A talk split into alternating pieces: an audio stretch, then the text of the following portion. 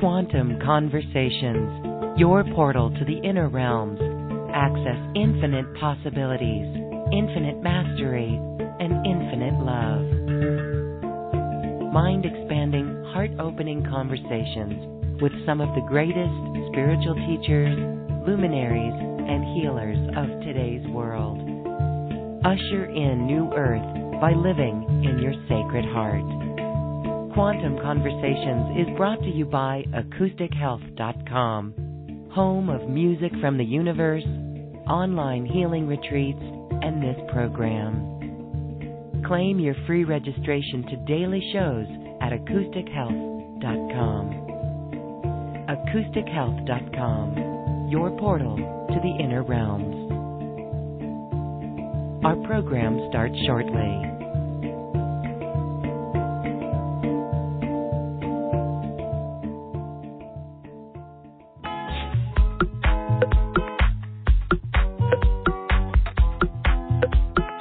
Welcome to another Quantum Conversation brought to you by AcousticHealth.com. I'm Lauren Galey, and I invite you to sit back as we enter the quantum realm, that space of the greater part of you. It is your connection to infinite possibilities, infinite potential, and infinite mastery and we are bathing in the divine frequencies of the sacred feminine in this episode as we talk about the various aspects of the goddess and honor the divine mother within ourselves and in our world. My guest today is a metaphysical teacher and an oracle goddess known around the world. Alana Fairchild is here to discuss the divine feminine awakening and her new workshop that helps you take leaps of faith and surrender with boldness to bring your divine light to the world. Alana, thank you for being here. Welcome to the show all the way from Australia. Thank you, Lauren. It's lovely to connect with you. It is lovely to connect with you as well. Let's talk about the rise in the frequencies of the sacred feminine. It has been happening, it is underway, it has been long forgotten by so many, but now is the time for this to come forward again. Share with us what's going on. I love the way you describe that as it being time now. You know, I was just speaking to a client the other day and she's gone through a very long journey, dealt with a lot of really difficult things in her life and has now, you know, made a lot of progress and she's just hit this place in her life where she really needs to deal with what's happening in her body. And, you know, there's an element sometimes of frustration thinking, you know, haven't I got past this or why is this coming up now? And yet at the same time, there's been all of this work that's actually, it's not wasted, it's, it's preparation and then the readiness to enter, excuse me, enter into connection with the body in a deeper, um, more authentic, more awakened way actually gives rise to this energetic vitality and connection of you know spirit and the more subtle frequencies in the physical experience of our lives. And i think you know we can definitely talk about the different aspects of the feminine um, in whatever way. And i'd love to talk about you know just signs of when we're in feminine initiation because generally you know it's not necessarily talked about um, in a way that translates into everyday experience. But I think, you know, one of the aspects that is so beautiful about working with the divine feminine is that it's where the birthing happens. So if anyone has been in that experience where maybe in their meditation, in their dreams, in their hopes and visions, they see this beautiful world and all these really incredible, um, numinous and nourishing possibilities. And yet, when it comes down to their daily experience, um, how they're living their lives, what happens in their workplace or their body or their health or their relationships, that may not necessarily be mirrored back to them. So there can be this phase on the path. Um, where there is this frustration between, you know, what you feel and sense and see and know is possible and what is actually the, you know, the living experience um, in your life. And part of the the beautiful redemption and, and the healing that comes through tapping into the sacred feminine and, and really embracing that process. Um, we can talk about how to do that today, but the you know the vision and the um, the real life, the the separation between the two, the dissonance between the two actually becomes a lot less, and you start to begin to essentially be living what it is that you are dreaming and envisioning. That is so timely now, as many people, it's so easy to look around at the world and get frustrated. But right. what we do is really stay focused on New Earth, stay focused on our dreams, stay focused focused on the qualities of creation through the divine feminine, through the birthing process. Great. So that's going to be beautiful to talk about how we can truly embrace that. It is a hot topic these days. Now, you are a prolific oracle goddess. You've got a number of oracle cards. In fact, uh, and I have the Kuan Yin oracle deck from you, and it's just so beautiful because they really do speak to us, uh, and it and it helps us know where we're at and what we can do to relax in a situation or move through uh, some rougher energy with a higher light. So, you wanted to talk a little bit about signs of when we are in feminine initiation. And by the word initiation, this could be uh, some trials and tribulations or uh, challenging episodes of growth. Yes, absolutely. And I'll speak to that in a moment, but I, I just wanted to respond to what you said about the Kuan Yin Oracle. Oh, um, yes. and, and, thank you for that because it's so beautiful. But you know what's really um, so moving about the feedback I receive for, for any of the decks, but especially Kuan Yin because that was the first one that I wrote. When I was writing it, um, I had no sense of any you know aspect of what was going to unfold with um, publishing and my journey in that regard. So it was really a leap of faith. And I remember when I was writing it, I sort of said to my guidance, you know, what's the best way to approach this? And what sort of came through to me was just share, just write what it is that you receive from your guidance every day. Just, you know, write from that place. So I thought, okay, I'm, I'm just going to write with the same voice and the same messages and the same uh, tone that Oh, comes through for me every day. And I remember when I was writing I'm thinking, I don't know if anyone's going to relate to this at all. And uh, but I just thought, but I have to do it this way. Um, and then the, you know, the response, and it's been translated into a number of languages, and you know, it's one of the decks really that people connect with so profoundly. And I think what is really beautiful about that is, you know, spirit knows what we need, and it, it's sometimes, you know, our own thought processes can get in the way of how we think things should be, or we can make it more complicated than what it needs to be. But when we just sort of trust that inner knowing and allow spirit to do what it needs to do, it has a remarkably practical quality to it. It can sort out, you know, every aspect of our lives. And I think this is a nice kind of segue into the sacred feminine because part of what this journey is about is really taking spirit beyond the meditation, you know, beyond the healing room and actually having it where it shows up and it guides us with everything from our financial situation to where we live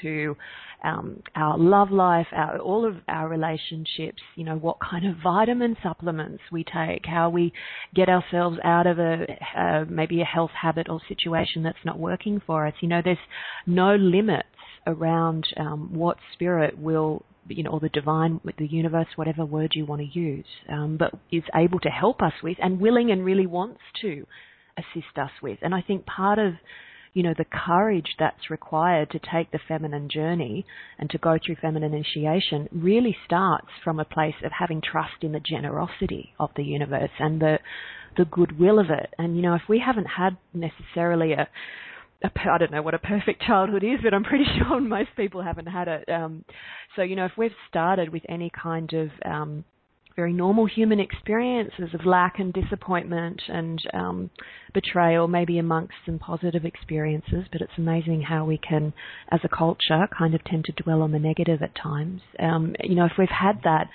this notion of unconditional trust in the universe is really undoing um, a lot of that program and flying in the face of everything that we've been, you know, subconsciously kind of conditioned with by society and, um, and oh my goodness, advertising and mass media. So, you know, it's really sometimes feels a bit crazy and I think that's such a good sign if you're taking steps where you feel like, you know, oh my gosh, is this completely nuts? But something within me is saying yes. I'm such mm-hmm. a fan. I'm such a supporter of people actually taking those steps because it's often in those little, you know, pattern or habit breakers that spirit begins to get in and just go, yes, you know, we can, they just, you know, just this tiny little doorway, a little crack, little, you know, portal, just the smallest step that can allow for so many changes to come from that.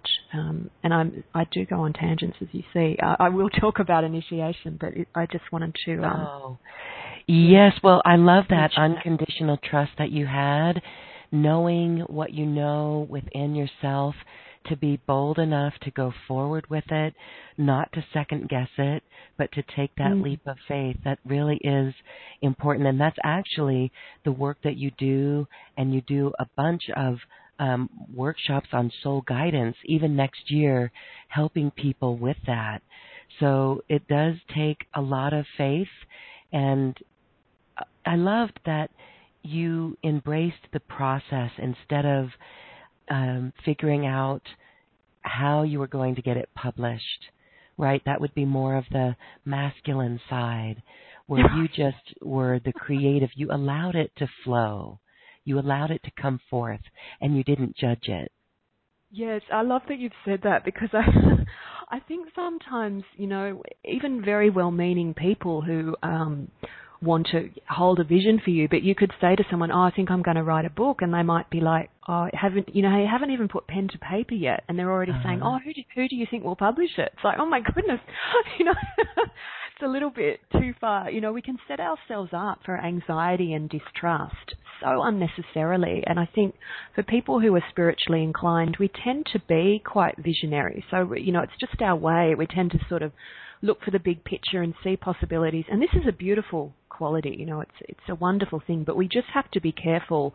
I think that we don't allow that to become something that sort of, you know, is the spiritual equivalent of tying our shoelaces together and then tripping over. You know, we sort of have to come back to the moment and see the vision. It's sort of like the eagle medicine, you know, see the big um, picture of what's possible and then come back and be, you know, the very, you know, not so glamorous, not so exciting. Maybe it's not the animal totem that you want to have in your meditation. Maybe you want the eagle, but maybe, you know, just coming back and being the mouse or being the rabbit and just, you know, on the ground, just taking those small little steps. And that, I think when you mention, you know, honoring the process, that is the real test and the real opportunity around working with the feminine energies because the moment we connect with them, we start to birth. So we're birthing our creative projects, we're essentially birthing ourselves, our own souls, and moving from you know what we've begun with you know maybe transforming some of those wounds into wisdom and from that place through that inner work actually becoming you know, the truth and the fullness of our spiritual potentiality, which we feel. I'm sure, you know, we, so many of us feel it's that sense of yearning that we have sometimes, or that feeling something's meant to be happening, or, um, you know, I feel like I'm meant to be doing something, or there's some mm-hmm. kind of mm-hmm. purpose, there's a meaning, and so we sense it.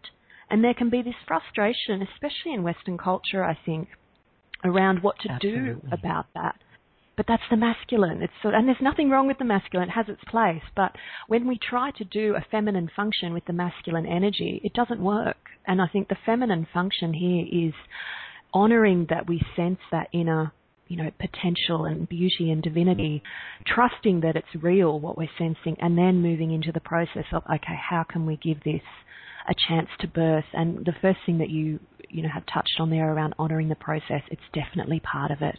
We've got to kind of see the glorious end result and then give it up and come back to what's happening and take the journey step by step to actually get there. Sort of like you know being at the top of the mountain. You've got to come down to then journey to the next part of your uh, your path. And there's a sense of being very patient with the timelines. In fact, there really is no time deadlines or requirements. It, it must unfold organically or naturally. And I think that is something that we're not used to doing as well.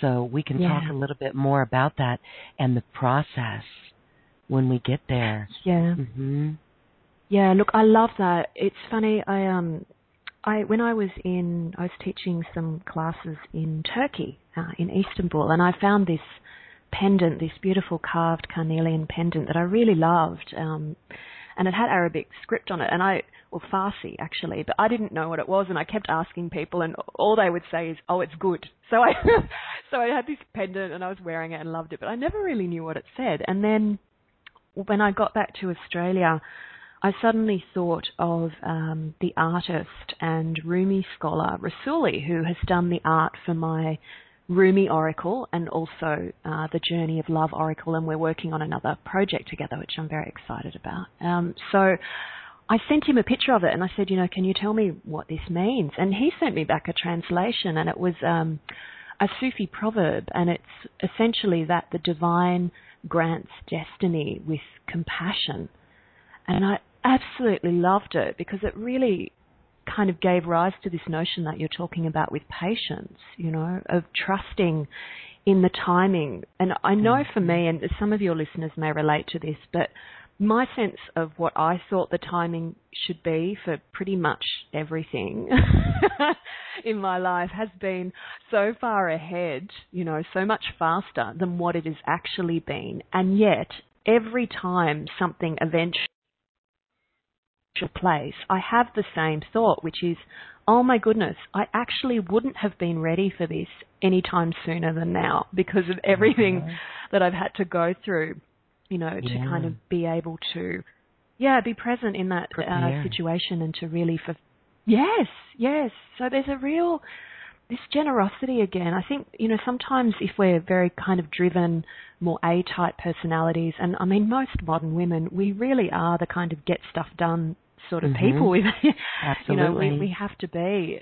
So, yeah, so this notion of kind of trusting and allowing this sense of um, a delay and not even thinking of it as a delay, but thinking of it as a nurturing, loving hand of the universe that's actually saying, hey, let's not try to go straight from seed to fruit. Let's actually give you a chance to become, you know, the tree for a while, to fulfill your destiny and to provide, you know, shade and shelter and all of these things. And then there will be the, you know, the flowers and then there will be the fruit. And it's sort of, you know, you don't have to jump any steps. And then all of a sudden, instead of it being delay, it becomes, you know, co-creation. And I think for me, I was never a patient person, um, but I really am these days. And what's changed for me is my understanding of what patience actually is. For me, it's allowing the universe to give me a helping hand. And to be honest, I've got enough that I want to accomplish that I don't have to prove to myself or anyone else anymore that I have to do it all off my own bat.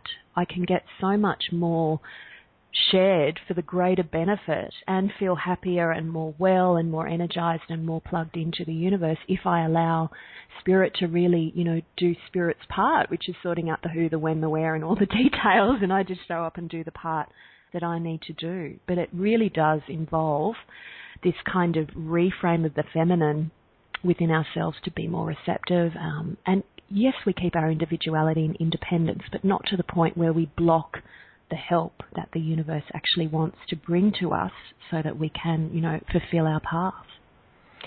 Yes, it's uh, allowing the stars to align, so to speak. I love that. Okay, well, Mm. we're going to, we can take some questions from our audience in a little bit here, but let's go back now to feminine initiation and explore that just a little bit more. So, the signs that we're in it, you know, I'd say that many of us are in it right now. Um, and it's a call to be authentic, more authentic, to do things in a stepped up way to up our games. So those could be some of the ways that we're feeling it. But you said earlier that we really do sense it. We sense that there's something else that we could be doing. So Yes. how do we handle those initiations? Yeah, look, the first thing I think is really recognizing that that's what's happening because I know, you know, with the feminine and with being true to the feminine initiation process, and just let me explain when I say initiation, I mean something that appears on the surface of things to be a challenge or even a trauma, but through the process of it actually becomes a source of our empowerment. Mm-hmm. So this, you know, could be someone that has a childhood wound and through working through it, they discover their sensitivity and realize that they have a healing channel and that they can assist people. So that might be one example. Um, but, you know, some of the signs of feminine initiation, it, it, happens in a few ways. Sometimes it can be very physical, you know, because the feminine is very much about how does the spiritual, the internal, the eternal um, intersect and then flow through the physical into the material world, you know? It's all about how do we birth. So sometimes it's the body, um, and it can show up in a health issue, um, it can show up in depression or anxiety, anything that's going to really, that on the surface you think, oh, I, possibly your first response is, I'd rather this not be happening. you know, your prayers might initially be, oh gosh, how can we just get rid of this? But it's the thing that doesn't go away and that you actually have to journey into and through and through that process, the wisdom energy um, and the the awareness and the empowerment is actually birthed through that healing process. The other way it can show up um, is depression. Um, look, there's many ways, but generally what they have in common is um, there's avoidance at first. It's something that we don't necessarily want to embrace. We don't always understand it. And I think one of the real key signs that you're in a feminine initiation is you don't know the top from the bottom. You, have no idea what's really happening or how to move through it. You might find if you have a very developed masculine or that you know you're kind of connecting with society members that have a very developed masculine there'll be all these approaches do this do that fix it you know change this change your attitude and, and all these more kind of surface approaches that, even though they might be good in other circumstances, don't actually really feel like they're hitting the depths of what needs to shift and transform, you know, in that moment. So it's sort of like there's this deeper process of something that needs to happen. And if we have trust and courage around it and allow ourselves to be guided, there will be a period of time where eventually usually afterwards, I might add. Um, but eventually we start to see where the love and the genius and the usefulness of what we've actually gone through, you know, is there for us. But it's not there straight away. So we can really feel a little bit crazy. And there can be moments when we're going through this where we just kind of have to deal with whatever our issues are in relation to the universe, which are very often the same issues that we've had with our parents. You know, do we trust? Um, do we believe that you know we're going to be supported? Um, do we feel like we're doing something wrong? Do we start to think, oh, my dreams must be rubbish because they're not manifesting yet or now? And everyone else thinks I'm crazy to keep working on something for 10 years and it hasn't happened and I must be delusional. And you know, we go through this process of what are the things that we would make more real to us than the belief in what the seed is in our heart and our love and belief in the universe. So it can be, it's pretty advanced stuff. It really is.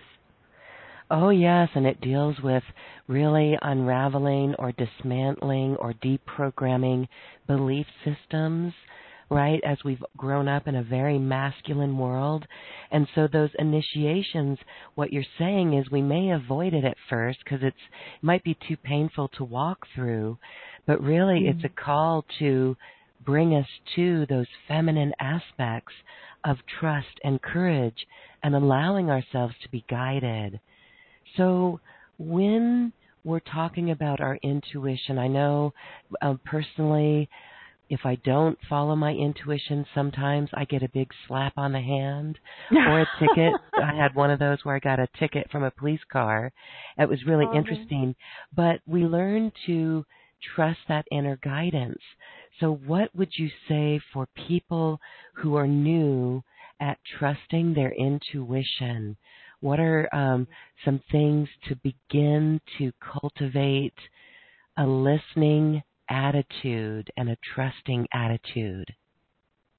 Yeah, look, I love that question. Um, and I, I just I had to laugh when you said about you know not listening to your intuition and then getting yeah. a slap. There's a there's a writer uh, and a scientist, uh, Dr. Fred Bell, and he's written a few books, I think. But I just remember one line from a book that he wrote saying um, that he called intuition that voice that you wished you had listened to, which I thought was quite perfect. Um, so I think for someone who's new, or even for you know those of us that have been doing this for a long time, you know, having an attitude of curiosity um, rather than having preconceived ideas, because the more I work with spirit.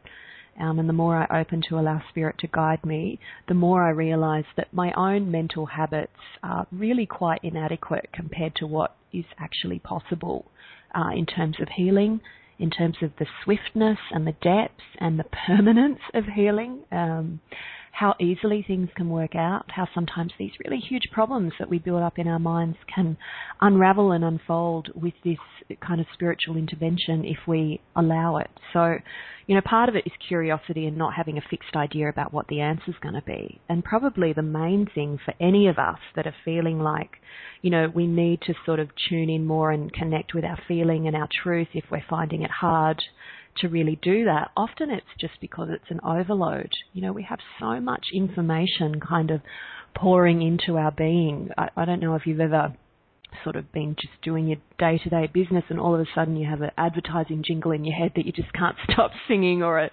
song that's just on repeat in your mind and you're not even listening to it. It's or someone's, you know, conversation that you had with so and so about mm-hmm. something is kind of playing through your head.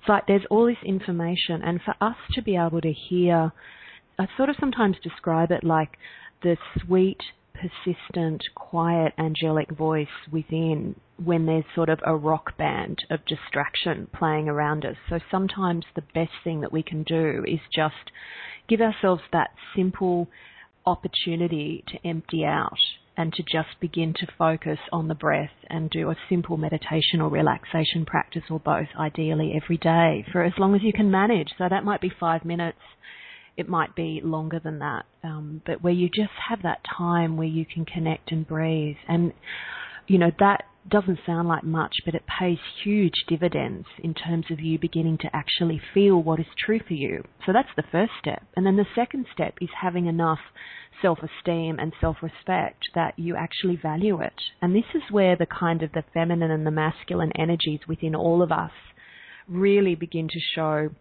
the healthiness of their intimacy or lack thereof. So the feminine really gives us the truth of the feeling, and then it's the masculine energy within that decides whether or not we're going to take it seriously and act on it. And we really do need that healthy masculine that's going to kind of stand up and say, This matters. This matters enough for me to get out of this job that my feminine is telling me is killing my soul, or that you know, this relationship really needs some kind of um, radical transfusion of healing energy because it's just not healthy. So I'm going to see a counselor or I'm going to step back or, or leave the relationship or, you know, make some kind of step that honors the feminine and feels truthful. And it's sort of this balance between the feeling and the action that starts to become more congruent as these energies are moved through the feminine initiation. We're really kind of shown where we're out of harmony with ourselves, but also the beauty and the power of what can happen when we do move into more of that harmony with ourselves. Things can become a lot easier. And I don't know about you, but I just think life can, you know, have enough challenges for us. It's nice that things can be a bit easier. It doesn't always have to be harder the more, you know, we walk along the spiritual path. Yes, and so that's so beautifully said. This harmony within ourselves, the balance between the masculine and the feminine. So it does not matter if we are in physical form in a male or a female body. We need to mm. balance those aspects. And so uh, beautiful. I love that daily meditation to be able to connect and hear that small voice and then to have the self esteem and the self respect to value it. Again, that is the balance of the masculine and the feminine. So very yes. beautiful. I know that's helpful to all types of people who are dealing with this this balance.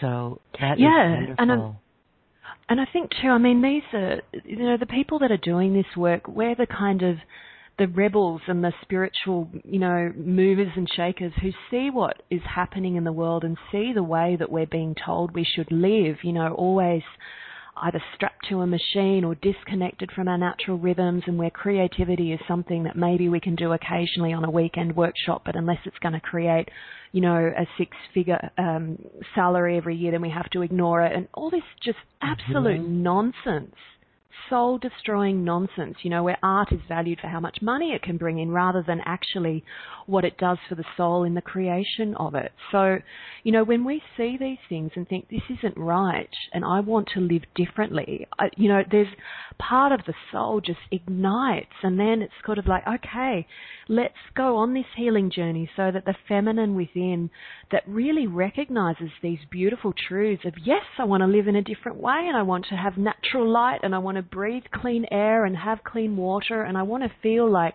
I can do something in the face of the the pain and the suffering that I see so many beings in the world feeling. Like yes I don't want to be deflated and and crushed and overwhelmed by those things. I want to feel that I'm part of this living spiritual community that is in the spirit world and in human form working together to bring about something that is just, you know, true and makes sense and is life affirming. And then we sort of think, okay, so the masculine that needs to come in to support me in that, even if everyone around me is saying, you're a dreamer, you're crazy, it's not practical, you need to get, you know, a real job or come back to earth or whatever.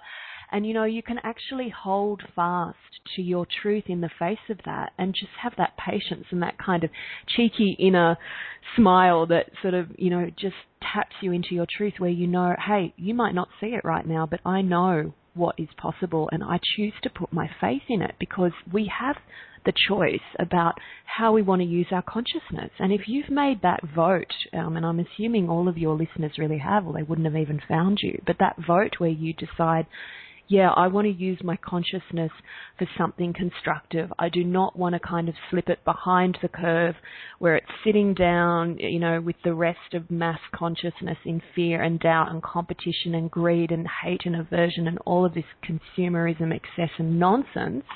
I actually want it to be in a place where it's about birthing and creating and sharing and making a contribution for the greater good of all, then you're going to be given the life experiences that you need to kind of build that spiritual muscle to be able to do this. And whilst it sounds like a lot of work, and in some ways it is, there's so much joy. You know, I don't know if you've ever had the experience of maybe I don't know. Someone, told, a friend told me the other day. She's so funny. Like she's athletic, gorgeous, fit girl. We always do yoga together. And she came into yoga the other week, and she had such a smile on her face. And she's like, "I'm so impressed with myself. I just did a box jump."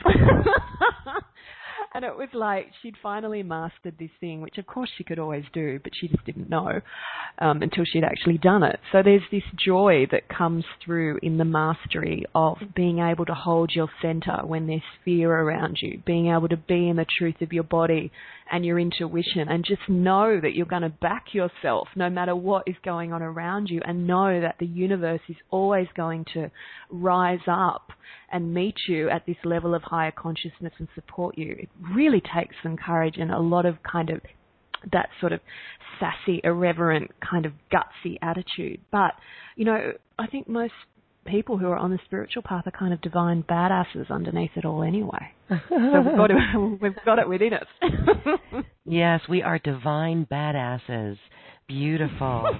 well, I love it because you know, even in your own life, and I know people who um, go forward with their passion, when we're able to create that space for ourselves, maybe we may be on a bridge, so to speak, from getting out of the job that pays pays us to put a roof over our head, but we're just mm. slowly taking steps into doing what we love, bringing forth our passion, being creative, allowing that to flow forward then going out and being in nature and being in joy, not focusing on the dollar amount in your bank account, there is this inspiration that comes forth and and we've labeled it intuition and guidance, but that is what brings forth new ways to then maybe create a revenue stream for it.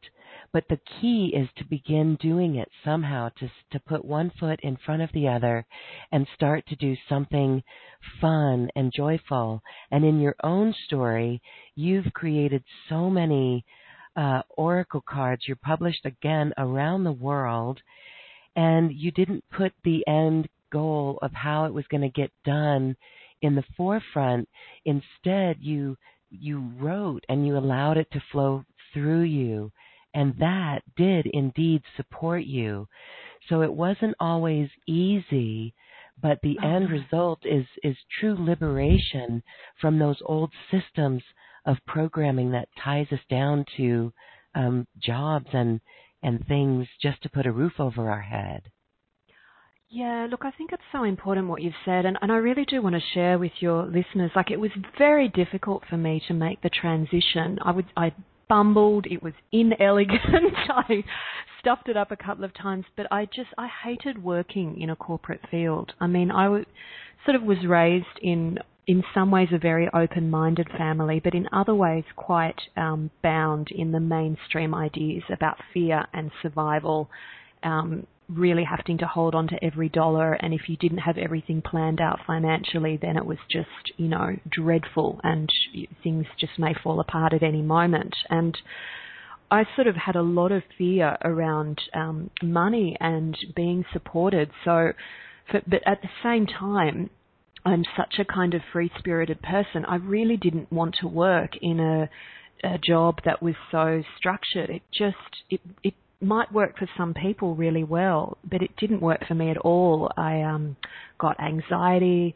I was sort of had a form of depression. I wasn't on medication, but it was you know bad enough that it was affecting my you know sense of natural joy. Kind of disappeared. Everything seemed really bleak, and I just couldn't understand how I could move from this path that was taking me in a direction that I had no passion for and no real desire other than I have to provide for myself financially, um, you know, or this other way that I kind of felt in my heart. And I didn't really know what it looked like, but I just knew it would somehow have the elements of mm-hmm. life that I loved. You know, I'd have time in nature and I'd be able to write and I'd be able to fulfill my passionate obsession with all things spiritual, but I didn't know how they were going to work. So what I did, and you really said this so beautifully, I put one step after the other and I asked for signs. Um, and you know, eventually one of those signs was I asked to, you know, get out of this job that I hated. And I was just at the point where my fear of not being financially supported was a little bit less than my just hatred for this job that I was in and I just had to get out of. And so I, you know, I just tuned into my intuition. I said, look, I need to leave. What should I do? And I thought of this healing center that was around the corner from where I lived at the time. It just popped into my mind and I thought, you know what? I'm just going to ring them and see if they have a job for any healers. Um, so I rang the lady that ra- that ran that centre, and she just said, "Oh, that's funny. We actually do. We have a, a vacancy on a Monday and a Tuesday because the healer we used to have isn't working. We want to build those days up." So it wasn't a huge thing. It wasn't a guaranteed income, but it was enough of a sign where I thought, you know what, that's the crack in the door, and spirit will do the rest. So I literally resigned from my job that night, and I felt so much relief and I started work, you know, that following week at this healing center. And then, of course, I was hit with the inner fear. I'm not going to be supported. Where's my next, you know, money for rent and food and how's this going to work? And basically, I did battle with my own fear. But you know, through that entire process, I always had my needs met because I was taking the right path and spirit was there for me. And it's mm. just what I had to learn was to stop making things harder stop creating this fear that came from my childhood belief systems and just see it yes. for what it was something that's not actually necessarily true. And this is where I began to realize my goodness, Spirit actually will cover us in every aspect of our life when we're taking the right path. So, you know, we're living our Dharma if you want to take a Buddhist perspective. We're, we're in the right place for us. So if you're a singer, if you're an artist, if you're a writer, if you don't know what you are, but you know that something within you is not in the right place. You know, you, you can't grow the correct plant in the wrong soil. It, it needs what it needs to develop. And, you know, the universe hasn't created us one way and then forgotten about us and plonked us in the world in the wrong life, you know, and just said, okay, you'll just have to deal with it. It actually wants to help us. So we have so much already in our favor, but it is a huge journey of trust. It is a huge journey of trust and what you said there is is really what I call getting out of our own way and it's mm. all of all of those belief systems that we were programmed with in as a child and that we came into this incarnation with right like you have to work hard for the money or you know as people who step out of their job and go into a business of their own one of the first things to overcome is this sense of guilt that you should be busy right. all the time, that you should not, like if it's eight o'clock, get up and get busy doing something. But it really is a big, big deprogramming from that whole system and moving into this more feminine aspect and balancing both of it.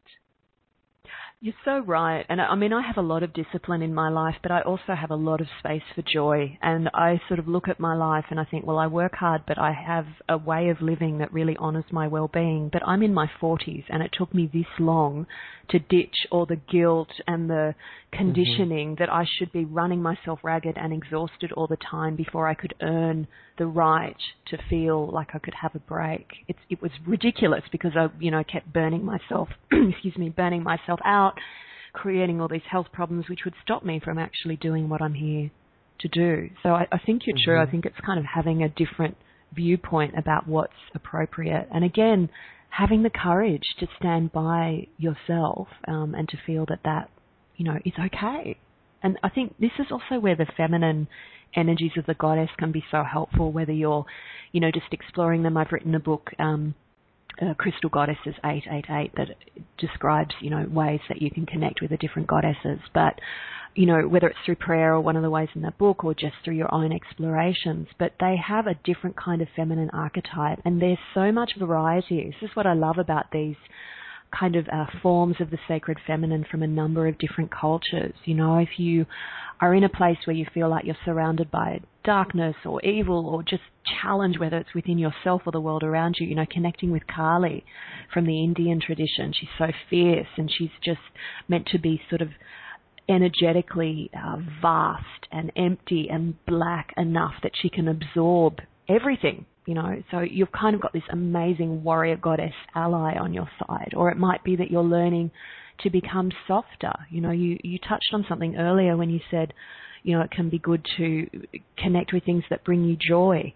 When we want to shift into the feminine, you know, flow of sort of people sometimes call it ease and grace, you know, ease and grace, then there's Lakshmi, also from the Hindu tradition. Um, and she's this, you know, golden goddess. And it was really hard. It was much easier for me to connect with Kali, actually, than it was for Lakshmi. That came a lot later. And what I found with Lakshmi, because it's really about stepping into an easier way of living where instead of you having to create an income stream, which, you know, that just stresses me out completely, even thinking of having to do that. I just think, oh my God, you know, I'm not particularly passionate about business. I'm passionate about creativity and reaching people, but I just think, oh, I don't know how to do that.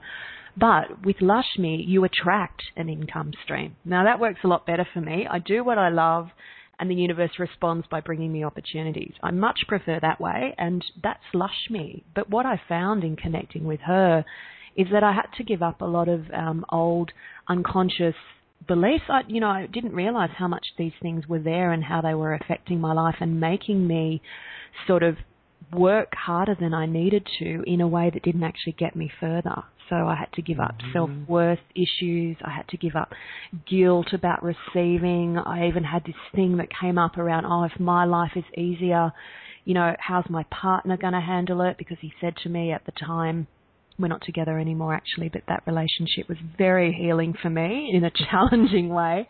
But he used to get jealous of, you know, my lifestyle and he, he resented it because he was still in the fear based, you know, mindset. And I remember, you know, saying to him, you can have what I have, but you have to be willing to take the journey to get it. You know, you can't just click your fingers and it's done. You, you have to be willing to confront your issues and open up to the universe and take the steps. So, you know, Lakshmi is a beautiful energy for those that are maybe working with self worth and feel like everything has to be a slog. It always has to be harder or there always needs to be more. It's sort of another mountain to climb. She really can soften that energy for us and help us find a much more feminine, graceful, receptive kind of way. Yes, beautiful. So these are the different aspects of the divine feminine that we can call on and mm. this is what you really help people do as they they connect to their divine soul and their highest spiritual destiny. So I would like to have you take a few callers. Listeners, if you're on the phone, star 2 will raise your hand and you can ask a message to Alana. And Alana, we have someone uh, who sent in a question over our Q and A, and uh, I don't see that person on the phone line. Uh, but this person says, I am challenged with transgender feelings, bursting to be a female in a male body, fear of societal and self rejection. Anything that you can offer this person? Oh, well, I would say this is a child of um, the divine Madonna, you know, the, the mother goddess, because I think so many people that are going through these experiences of really living in, um, in between the clear kind of boundaries that mainstream culture has set up around male and female. You know, they're extraordinary, these kind of um, souls that are exploring the in between spaces this is really um, one of those profoundly feminine initiations, which is about having the courage to take your journey and just, you know, some of the the helpfulness or the um, the support for that can really come from the people that you surround yourself with. So, whilst you can't necessarily um, or practically, you know, cut yourself off from anything that elicits a negative response, but you can choose to kind of balance out you know, the good influences in your life by seeking out supportive people to help you sort of be there for the journey. What I did get from um, the Divine Mother for that person actually was take your time. Don't rush anything. Work through the feelings and then see where it leads you. Um, but to do that, I would really recommend some kind of therapeutic um, counselling or support. That kind of person who's in your corner and can just give you the space to process and work through and get to that place of deep truth um, and help you find practical ways to express it. Oh, that's such a blessed person in our lives. Beautiful. Okay. Thank you for that. That is very helpful. Okay, let's go to a caller, Lexington, Massachusetts, area code 781. Hi, you're unmuted. What's your name, please? Hello, can you hear me? Yes. Hi. Hi. It, it, uh, this is Kim calling. Hi, How you Kim. Doing? Hi. Hi, Kim. I love you both. Oh, I love you too. I I was that person uh, that you just talked about. Okay. I, yeah, yeah. I I put my last four digits on the message, but I forgot to hit the star two button. Okay, beautiful. Well, was that helpful then? Yeah, it has been. I've been in a therapeutic setting for a long time. Now, I called you a couple years ago, Lorraine, um, on a healing conversations, and I was in a, a much worse situation. I've been coming to accept myself more and more, but I'm calling today just to get in touch with the blessings from both you and from Source as I work to build a more positive life.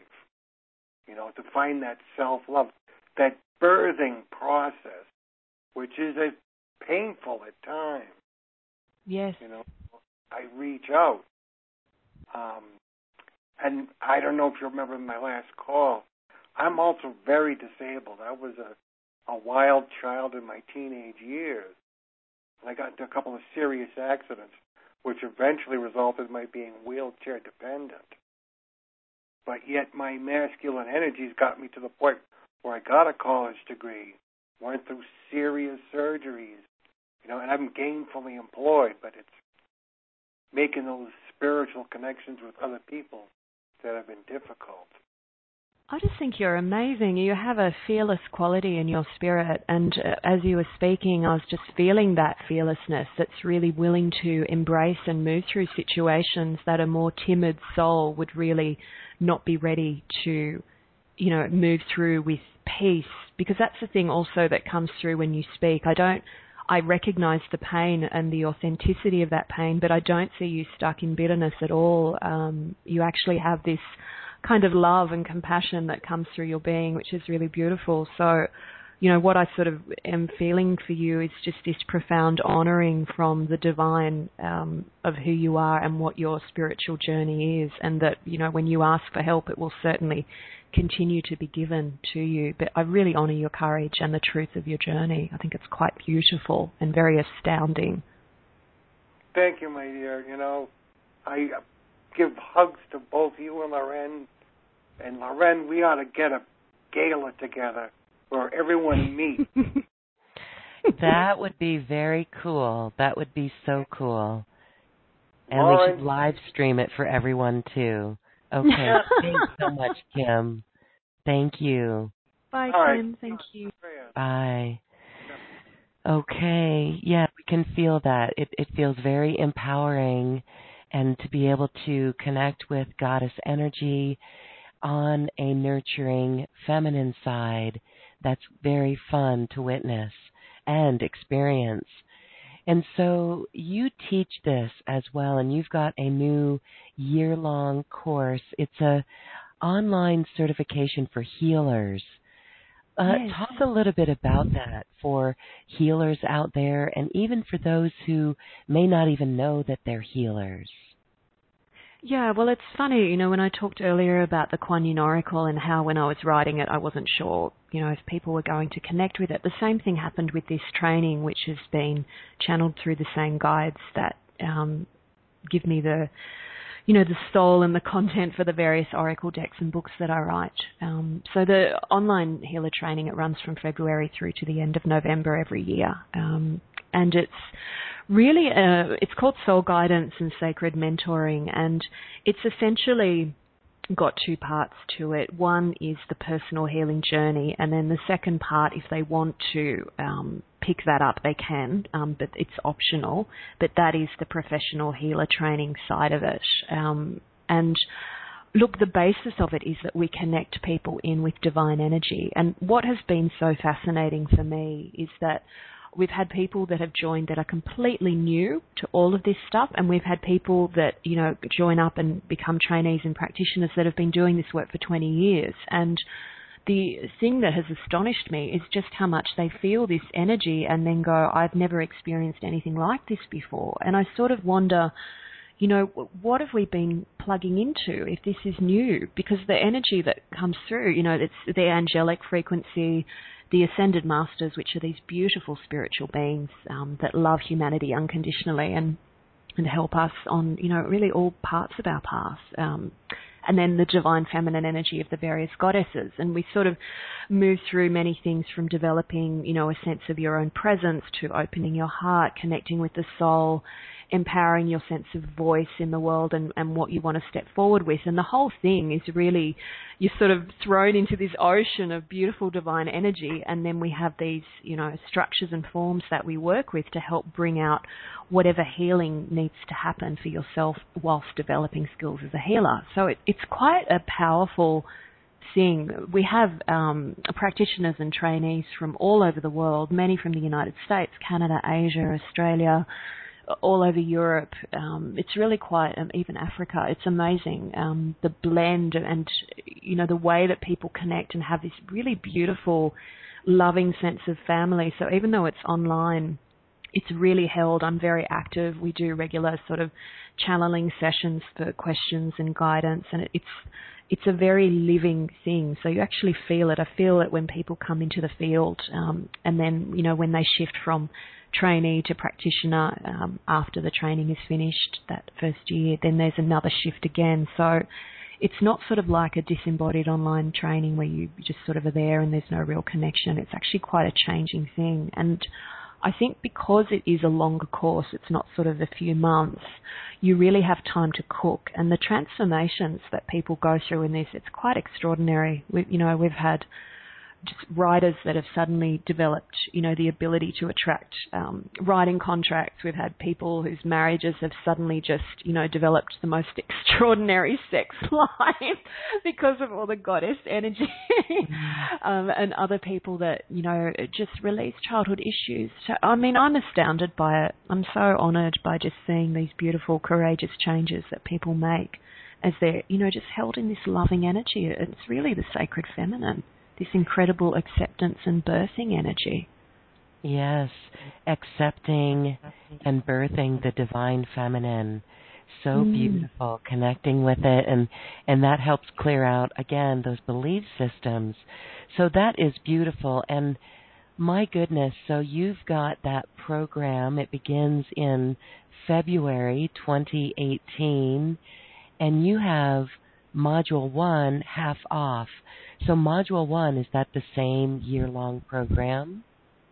So it's in four modules, um, and the special offer that we have for your listeners is that if they want to just try it, if they're not sure, but they want to just try the first module, um, we're offering it for half the usual price, which is normally, uh, and this is in Australian dollars, so it will be a little bit yet uh, less in US dollars, but it's 444 per module in uh, Australian dollars, and we're offering it, yeah, at half price, so they can have a taster. And then if they like it, they can continue with the training for the other modules. Or if they think, no, that's enough, I've, you know, got enough out of it for what I liked, then you know that's fine too. But they have a chance to kind of tap into this energy that's just so beautiful.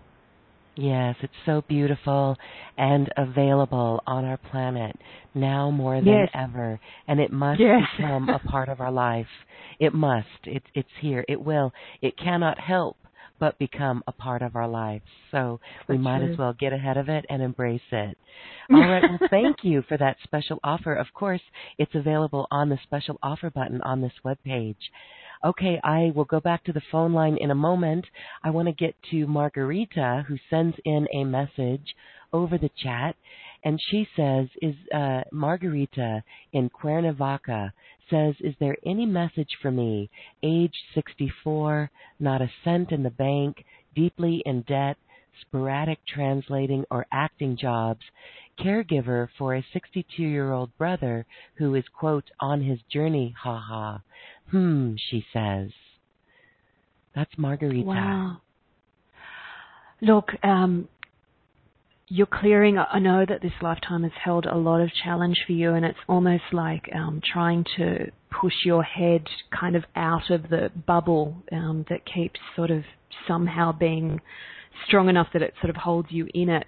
But what I was saying for you, um, I don't know what your devotional practice is spiritually, but I was feeling Mother Mary, um, whom I just love and feel is beyond any religion. Um, and I, I just felt keep putting your mind in her keep, let your prayers be to her. So the many restrictions that you're feeling around you where things aren't flowing in the way that you would like, try not to focus on them. Try to focus on Mary and through that, you know, whether it's prayer or just thinking of her during the day or resting with her in your heart before you go to sleep at night, then allow her to do what she can do for you um, to begin to shift those things because there's definitely potential for growth. But I do feel very strongly to say to you, you are clearing a lot of karmic stuff, um, and this is a good thing.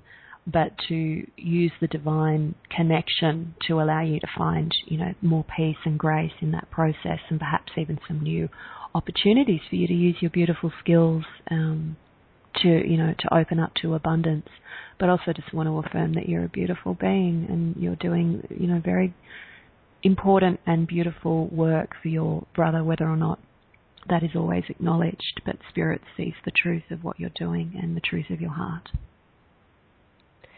Beautiful. Thank you for that. Okay, Layla has a question. Layla in the UK. I've been practicing part time as an energy healer and still feel like there's so much being activated within me in terms of these abilities. However, in terms of approaching it as a business, I lack confidence around what it is I offer and feel uncomfortable talking about it. I've been wondering if I need more training to help build my confidence or whether the practice for me is to keep trusting and doing and letting go of these slippery beliefs by stepping up more fully into a public and professional role. Yeah, I love your energy. Um, you they were showing me you like a butterfly that keeps flitting from um, you know this and then that and then that. Not in a bad way, but just in the sense that you will always be having different learnings and activations as you're growing. Even ten years from now, if you're full time as a healer and doing whatever you do, you'll still be having them. So don't feel that there's ever a point where that just stops and then you're done. And, you know, I think you'd find that quite boring anyway. So there's always going to be that beautiful unfolding. Um, I didn't necessarily feel that the answer was for you to get more training, although at some point, you know, you might find that beneficial.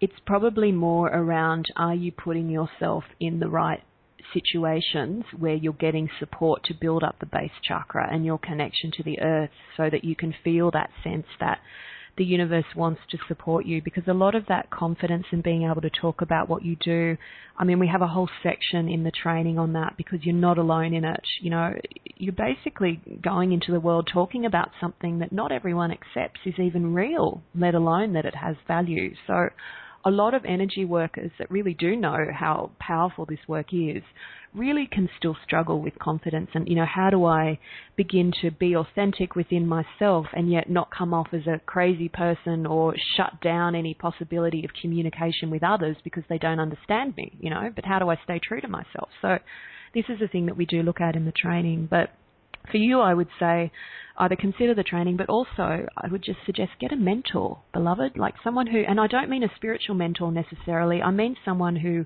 maybe you've seen um, has made some strides in their own business. It might be, you know, someone who works as a healer but not as alternative as what you are doing, but it just needs to be someone who can kind of be there and show you that it's possible um, for you to, you know, earn an income doing what you love in a field that's not necessarily mainstream, and that they can kind of support you in just taking some practical steps. It's much more the earthy stuff for you to to focus on, and and just remember you don't have to do everything on your own. Spirit and your guidance will help you with everything. I mean, they tell me because I'm hopeless at marketing or whatever. It's just not my thing. I don't have a lot of interest in it. Um, but they tell me, okay, we want you to do a post or we want you to do this, and they're not doing it, you know, for marketing per se, but they're doing it so that I can reach people and the people who can benefit from the work can actually find it. So you know, we do need to have these kind of practical aspects, and Spirit will help you with that. But I hope this makes some sense to you. Um, I see really beautiful development for you and some lovely things that you can share, and that you're on the right path and you have a lot to offer. Um, so this is just the next growth edge, which is kind of the earthy stuff around setting up a structure and kind of bringing those inner talents step by step. There's no rush, um, but bringing those inner talents into the world. Beautiful. Thank you for that. Okay, let's go to North Dade, Florida, and it looks like Anna is on the line. Hi, Anna. Hi. Hi. Hi, Anna. Hi, Thank hi. you. So wonderful to hear you, Alana and Lauren. Thank you so much. I love the Kuan Yin Oracle. It has been such a, a comfort and a blessing to work with those cards, so thank you so much. Oh, that's lovely, Anna. I um I wanted you to share with us a little more about Kali, connecting with Kali. I have yes. um struggled a bit with what you were talking about in the beginning of just having really amazing illuminated experiences, just beautiful, clear communication with um, light beings and just having these wonderful experiences and then kind of flip flopping into really dark places um, in my process where I feel paralyzed.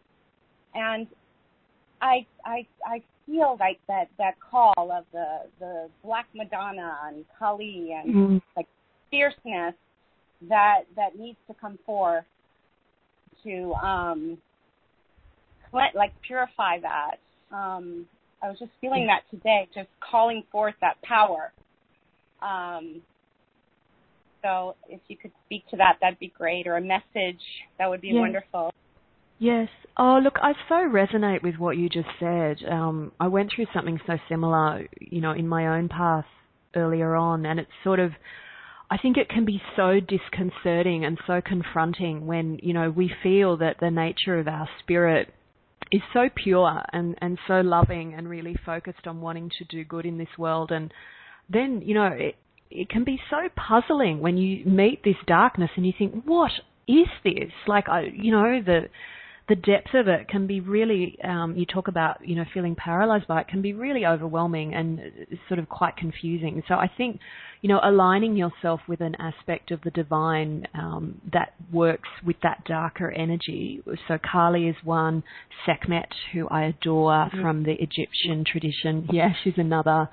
Um, even slightly lesser known, but I have found to be so incredibly powerful. Um, and I will be bringing out a CD working with him at some point in the near future, but Narasimha from the Hindu tradition, um, who I love because he conquers, you know, the impossible. He he just makes the impossible possible. So these kind of divine, darker face beings, even Tara has a darker mm-hmm. aspect to her.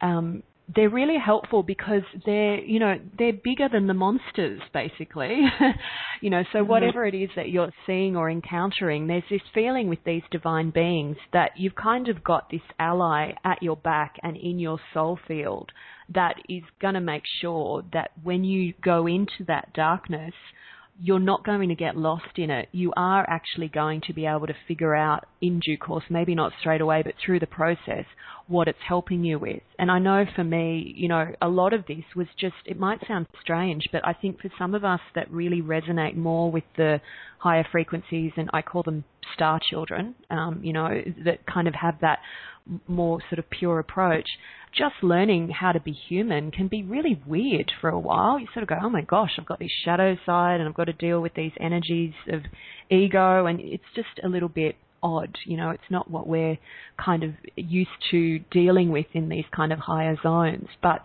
it's very necessary for us to deal with those aspects of existence if we want to birth the purity that we have within us in the world. And that's kind of why, you know, beings like yourself are here because you do have this beauty within you and this goodness, and the world really needs it. Um, so, you know, it's sort of like, okay, I have this, and now I need to go through this process of how do I birth it. And sometimes out of that darkness, especially with Kali, some of the things that appear to be negative, like anger, for example, on the surface, can rise up. And it's sort of, at first, we can think, I don't like this, you know, it feels uncomfortable. I'm not sure if it's going to turn me into a horrible person, and it, it's, you know, the opposite of how I feel when I'm in that peace and that light. However, that anger, when it's you know made to serve the divine, which is what, for example, Sekhmet really teaches us, um, can really help us not take any nonsense from people and not allow our own thoughts to stop us from making spiritual progress. So if you're getting paralysis, there's something that you're meeting um, in that darker energy that almost needs, for example, like that anger in a healthy way to kind of cut through it. Like I kind of want to give you a spiritual exercise, which you might enjoy. Um, okay. you know, where you sort of stand in your backyard or in your house or pick a spot, but just stand there and kind of ask for, you know, the universal energies of love to be with you and then plug your feet into the earth and just say to your body, is there anything that you want to say no to? And just give her an opportunity to let it out and kind of let the energy rise up like Sekhmet fire through the body and, and just say mm-hmm. no. And you might, you know, add some colourful expletives and swear words, which I would normally, you know, demonstrate for you now, but I'll, out of respect, I'll just, I'll suggest that that's something you might want to do at home. Um, that you just sort of you know, allow that energy. And it's sort of knowing that with that connection to Kali, you're not going to be devoured by the darkness. You will actually, you know, the feminine in you will munch it up and take it in and digest it and transform it into something that's useful. And when you feel that you, you know, are moving through this, there will be a point where you have much more balance. This kind of, um, swinging from one extreme to the other, and I know a number of your listeners will probably relate to this, is really part of this process that you're in, but it doesn't stay like that forever. Um, you will come to a place where there's more equanimity, but just have courage and keep going because this phase is important, and you have um, a beautiful energy and so much wisdom. So it's just let this let this happen, but really look for help. And the other thing that came through, get a guide, a, a teacher, a mentor, someone that you know that can really be there for you and continue to support you whilst you're doing this work. This is not work to do on your mm. own. We walk the path on our own, but there are times, especially as we get more advanced, we really need support of community and and appropriate guides with us. It's like um, it's like a numbness that I that I seem to be working yeah. through as I as I embody. It's like it's like a a numbing that I've done as a way to cope with yes. you know everything that happens in the outer world and protection. But it's like a numbness that mm. um, as I come more become more embodied, it's it's it's feeling very comfortable. I guess. I think. So I love look, exercise that yeah. you share.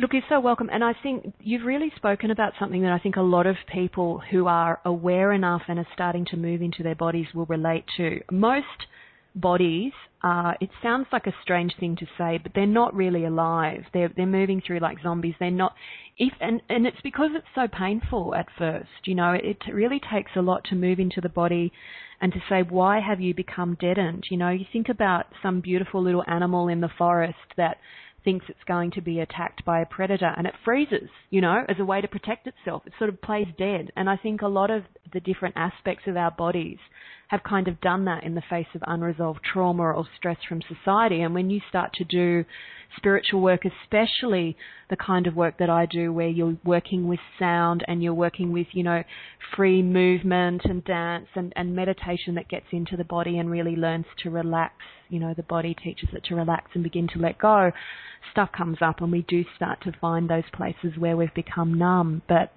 the more you're willing to just be with that space, it does start to thaw out. And then there is this kind of influx of spiritual light that comes from our prayers and our meditations and that kind of work, you know, that because we've created the space for it. This is the thing, you know, what you're doing is good. Um, the discomfort is actually a healthy sign that you're getting somewhere and it will change um, in time. So don't give up. Thank you so much. Thank you. You're welcome. Very Thanks, helpful. Anna. Yeah, thank you. Good. Well, Alana is here to help you step into that divine connection yourself in your own life. If you'd like to check out her mentoring program, you can check out the special offer. Okay, so Alana, I we have time for one more question and this comes from our Q&A box. This is Robin in Ravenswood. She says, do you have any insights on what I may begin to create that would help me get out of my corporate world job? It's in the oil and gas industry, and I feel a conflict with my morals of being an earth steward. I love that question. Um, and whilst I completely support and respect, you know, that you're ultimate goal may be to remove yourself from that field altogether, um, and the universe, you know, will assist you with whatever it is that you want to create. Um, I really got so strongly from spirit when I was hearing your your question and the wording that, you know, I think you know, I, maybe you don't know this, I don't know, um, but you are bringing a light and a presence into an industry that really needs it you know, and, and I saw you in past lives. Um, I saw you as a, a Buddhist um, monk, and I saw you practicing um, equanimity in the face of great despair and darkness, how to be the light where there is a lot of darkness. And I think part of you does this probably a lot, um, maybe without always consciously trying to. It's just sort of what happens. So you're willingness to be in your heart, to be open to spirit, and to recognize the conflict between values. But whilst you're there, whether that's for another two weeks or two months or however long, or two years or whatever, but whilst you're there, you actually recognize, hey, I am a source of light for this situation. Whether anyone knows on the surface that that's what's happening or not doesn't matter. You know, the more that I can bring awareness of my own inner conflict and just hold the space. This is the real feminine advanced practice. Hold the space of not having to pull away from the conflict, not having to shut it down, not having to just do anything to get out of it, but trust that the conflict itself, when I'm present with it, will show away. You know, the feminine will work through this and evolve and heal. But whilst I'm in it, I am just present to it. That in itself is going to bring consciousness and healing into the people who are working there and the industry itself. This is quite esoteric, so I hope it makes some sense, but I feel like you get it um, at a deeper level. So, that being said, um, in terms of making a shift and a change, just find some time where you can kind of make a date with spirit. This is what I used to do when I was, you know, wanting to transition out of the corporate um, I was in law, so out of that field, which really didn't resonate for me. Um, mm-hmm. and my dates with spirit would usually be just going to nature, sitting down, having some time, and reconnecting with my heart and my soul, and just, you know, having a loving conversation with the universe. Just, you know, hey, I'm your child. I'm here. Thank you for the gift of this life. What would be the most beautiful fulfillment of it? You know, show me, give me signs. I'm, I'm going to take the steps. And I just really nurtured my mind with as much good content you know, of different ways of thinking, and I couldn't get enough of the stuff. And without realizing it, I was just following what I loved, but I was actually reprogramming my mind so that I was ready, you know, when the time was right, and your time will come, you know, to take the steps. So I hope that helps, beloved. But you really you're doing good service right now, even without having a change, and the change will just bring a beautiful new aspect to that into your life and the world. And that is very comforting and empowering for everyone who finds themselves in a place where they'd like to uh, leave or get out of or transition from. But it is beautiful to see that we can truly hold that space and bring in such great light and a beautiful presence. Thank you yes. for that. Alana Fairchild, this has been a beautiful quantum conversation bathing in the frequencies of the sacred feminine. As we say goodbye today, I just want to allow you to say anything that we didn't touch on yet. Look, I think just tuning into the feminine now and what I feel from her is this incredible sense of love and holding, and just that she's asking for each person who's listening, um, whether it's in their own life or maybe it's in the life of a loved one, but really, you know, connect with this idea and this experience of her as being the divine mother that can hold you and any problem that you are feeling, your loved ones are feeling, or that the world is experiencing. And imagine her loving presence being so strong that you can actually soften and begin to let go. And in that, she will then bring through us, each one of us that's willing to do this, the right steps. And you know, all we really need to do is just fulfill each next step in our own lives. And through her genius it is enough for the world to be changed and healed. You know there we actually don't have to feel despair or overwhelm. Um, it's a beautiful sign of compassion when we begin to feel those feelings. They're not bad but they can become stultifying. So learning how to really trust her and ask her to show us um, what the next step is in our lives is really just such a beautiful, simple practice. And it just starts with the heart and just having the intention. Absolutely, allowing and softening to it. Beautiful. Well, thank you so much for being here and for connecting us with that divine goddess. Thank you, thank you, thank you. Alana Fairchild. it's my pleasure. Thank you, Lorraine. And now it is time to dance our way to the cosmic heart, and we're going to listen to the goddess, Stevie Allen. Namaste.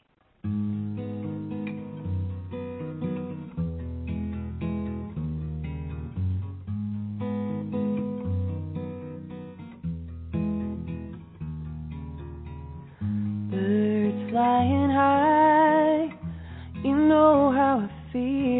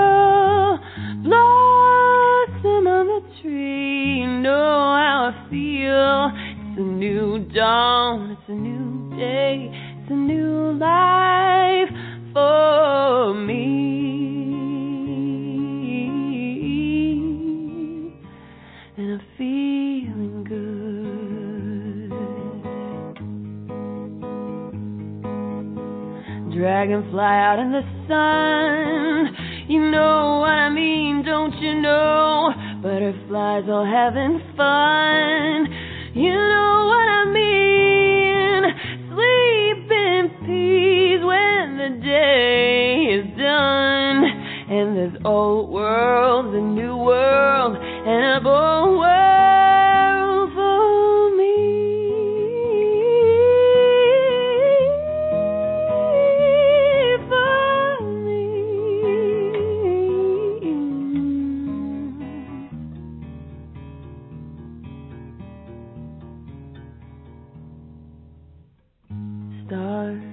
shine,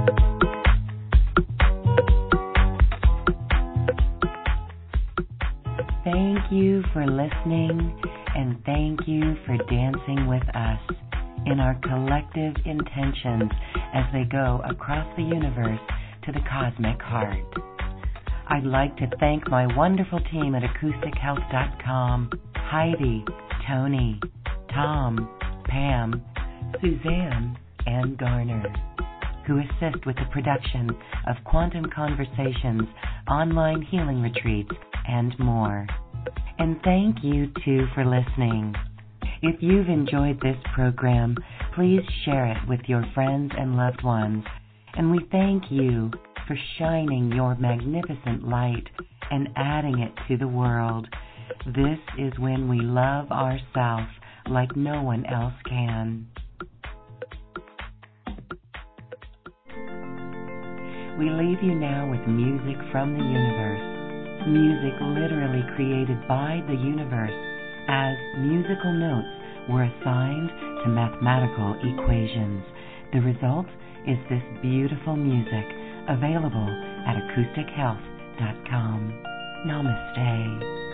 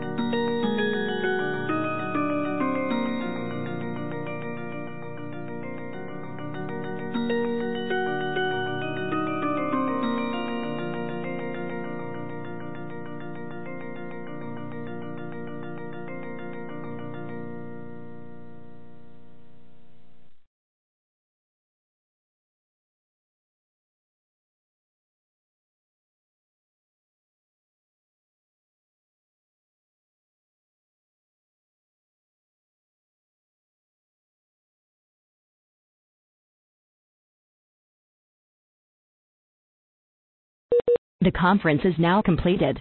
Goodbye. Welcome to the conference.